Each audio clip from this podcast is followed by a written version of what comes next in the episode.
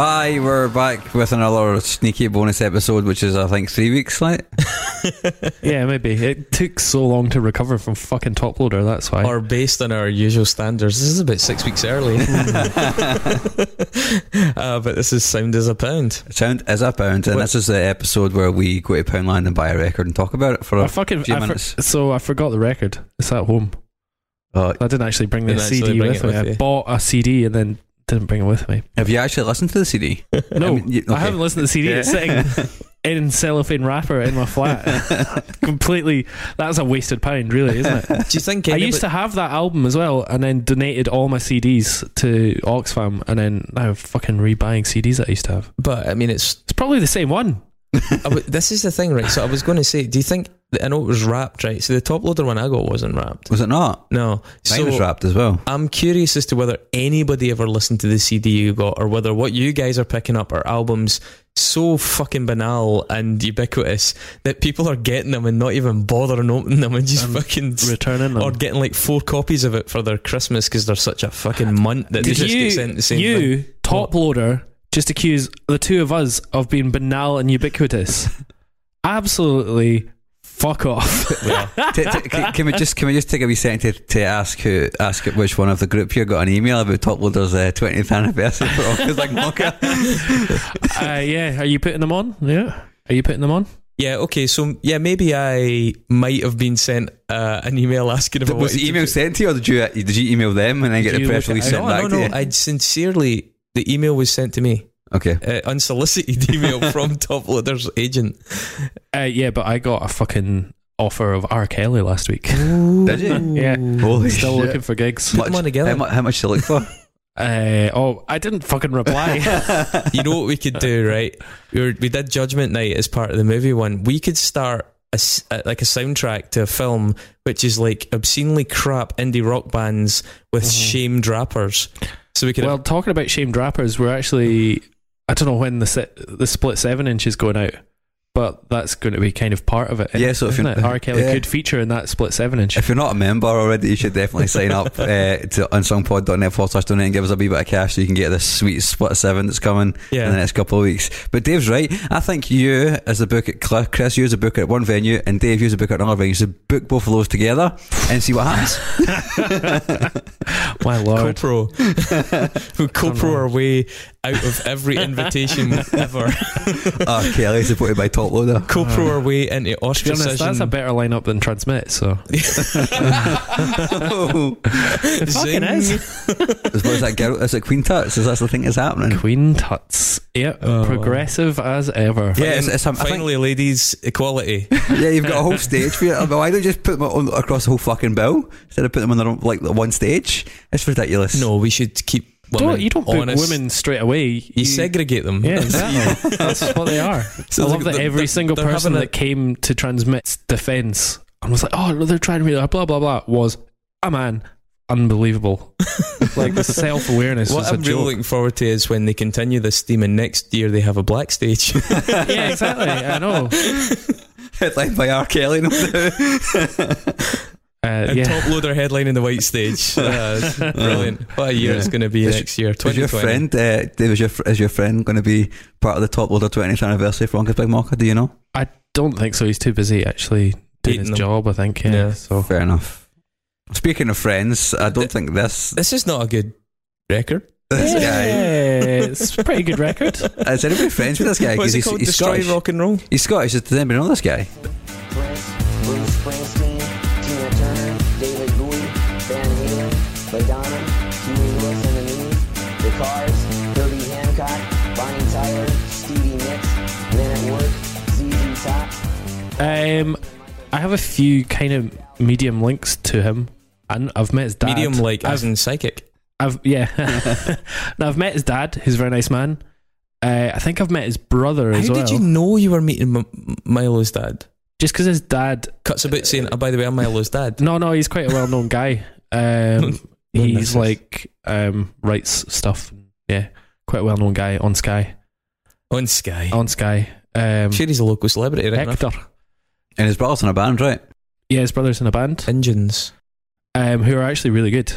Um, they released some weird stuff back in the day, and funnily enough, I featured the first time I became aware of Milo was before this record came out, and I was I'd just left school, so I was seventeen, maybe eighteen, and I was living up in the Highlands because I took a year out uh, to work in the call center and I earn was going to say money. Uh, to go and stay in the woods. No. I no, I worked for To hunt O2. werewolves. I worked for O2 in Allness to earn money to before I went to uni. Uh, I spent all of that money in the I was commercial gonna say, hotel. what did you do it? I uh, I I went I went to uni with six hundred pounds in my bank account. and all of the rest of it spent in the pub. Um, but I did. There was a some sort of Channel Four Highlands and Islands thing up there that they spent money on for young people to get involved with music, uh, and there was like twelve of us apply or twelve people, a bunch of people applied, and the team was picked, and I managed to get on it, and we basically made a compilation record of the best music coming from the Highlands. And it happened over like six months. And in the end, like the CD actually went out on the cover of Music Week magazine. And we went to Medem and Cannes, and it was all fucking industry wank. One of the artists that we got on it was Milo just before his album came out. And in fact, went to Medem, launched the Music Week magazine on the same week as this album came out. And I remember going into this uh, record shop in Cannes and like these two total wank guys with suits were like picking up and going, "Oh, ooh, Milo is going to be very big," and I was like, "Ah, that's me. I'm putting that out. Ooh, great, fucking no, oh boy."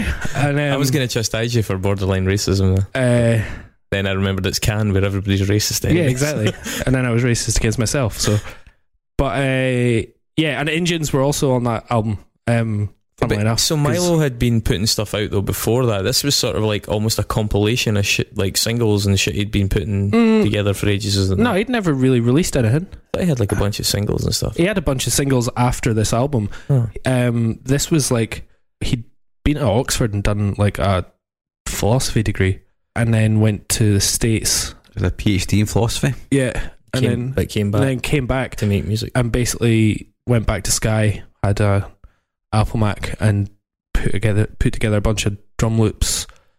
Uh, So synth clearly- sounds played some bass on it and made this record. It was some kind of like philosophical realization that fuck it, nothing matters. I might as well just churn out shit and get rich. Mm, I don't really think this record's that shit. It sounds like elevator music.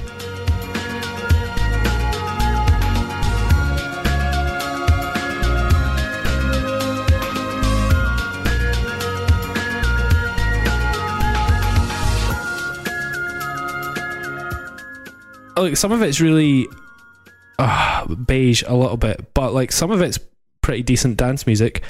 Um, It's like play, it came out. Playmobil dance music. It's like dance music, but simmered down to like no, really- but some of it's like quite w- nice, warm indie. It's like that sort of Roixop sort of stuff. It came out in 2004, and it was around the time that a lot of like dance music big hitters like uh, Chemical Brothers, Daft Punk, um, Fatboy Slim had all been huge, and then released shit albums. And this came out and kind of had a bit of hype around it. Um, remember, like it's got "Destroy Rock and Roll" on the front of it. It's got that like sort of spray painted thing. I mean, that they was spray ev- that painted was that, all everywhere. around Glasgow. Yeah.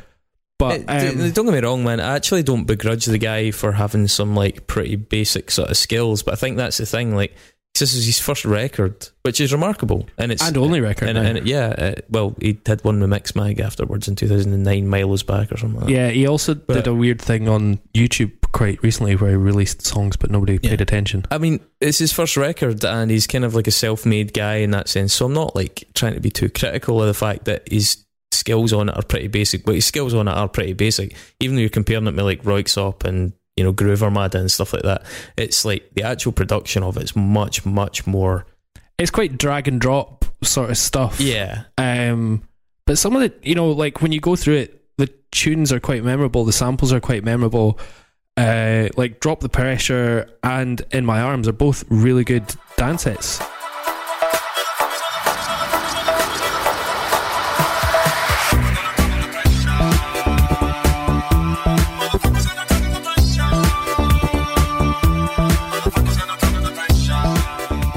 You know, Yeah, you but- can't get away. waiting for a start to fall by Boy Meets Girl is much, much better than Into My Arms. Well, yeah, I don't know, maybe. Where you belong in my arms, baby, yeah.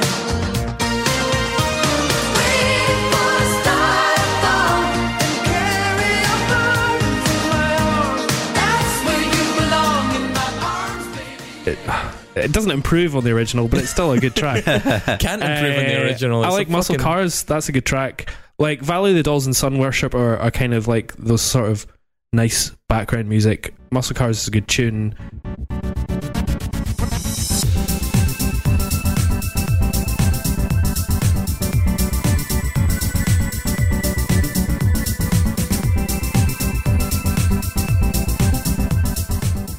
Uh, I like Paris 400 actually. Ricky's pretty cool. That's got like a total Daft Punk vibe. I'll give And you Paris then- 400 is the only track in it that was like, that's just quite good.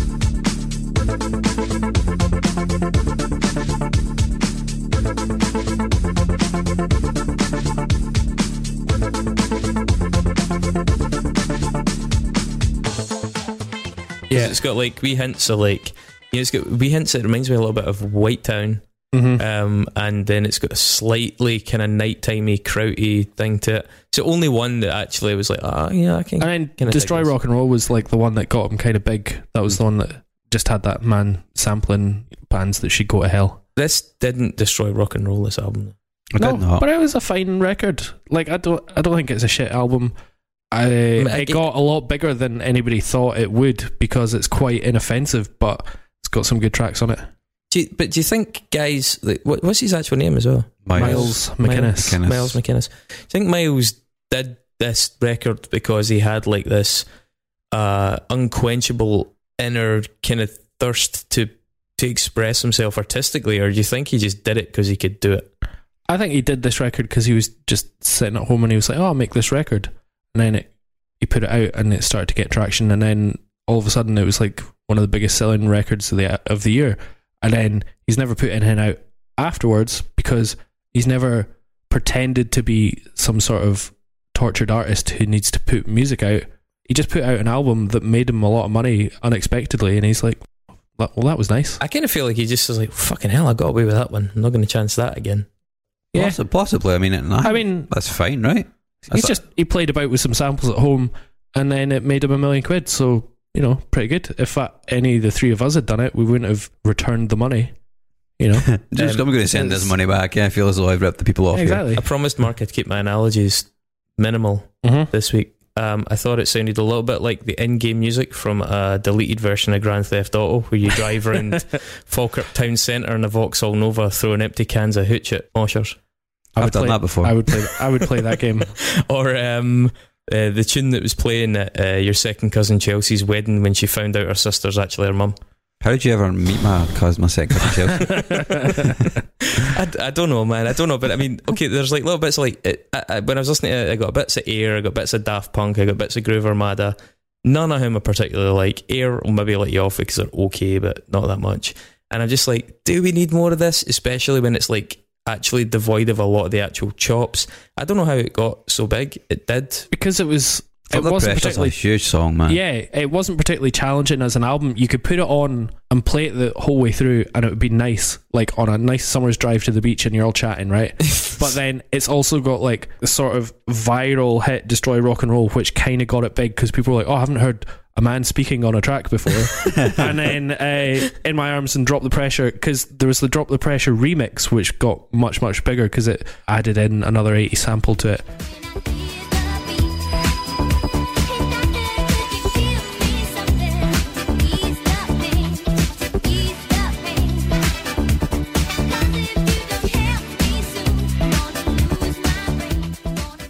I like those two tracks really hit it with the clubs. And- so you and- had you had like dinner party music, you had young people being interested in music, and then you had club music. So it, it was like kind of all three, and then nobody hated it because there was nothing to hate about it Talk to me, apart from brother. the fact that it wasn't particularly exciting. We are breaking new ground here. Dinner party music. Totally, it totally, it totally is. Fuck off, top loader. it totally is. I'm like, and you're Look, talking. we're working within the pound shop, and this was a record that I actually liked from the pound shop.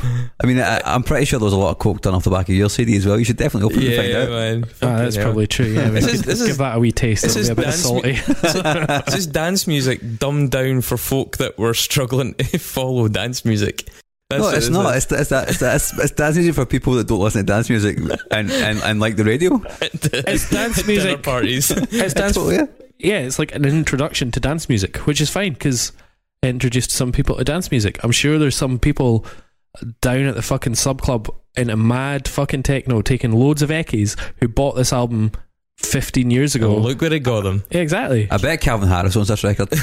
oh, Calvin Harris w- was ha- majorly influenced by this because, like, he only came out like three years 'Cause he- after, he- and then he basically had that the same track, you know, with Yeah. samples over the He's top like, of it. fuck, I'm a, I'm a fucking loser for the Western Isles. I could make some shite music. He's and actually get from rich as he's a- actually from Dumfries. Is he? Ah, Yeah, That seems. He's He's working in also Tesco. fucking huge now. So he's I guess also he's the won. highest paid musician of the like of the last five years. I like the use of the word musician there. That's generous. Oh, He's also physically massive. Like he would, he would definitely eat you. I think. he seems like a nice man, but He it's, uh, does seem like a nice man. Yeah, Oh, his fucking music's bogging. that's Aye, true. That's true. Yeah, Yeah, This can is better than Calvin Harris. I- So- I, would agree with that. we- Yeah. so this introduced idiots to dance music.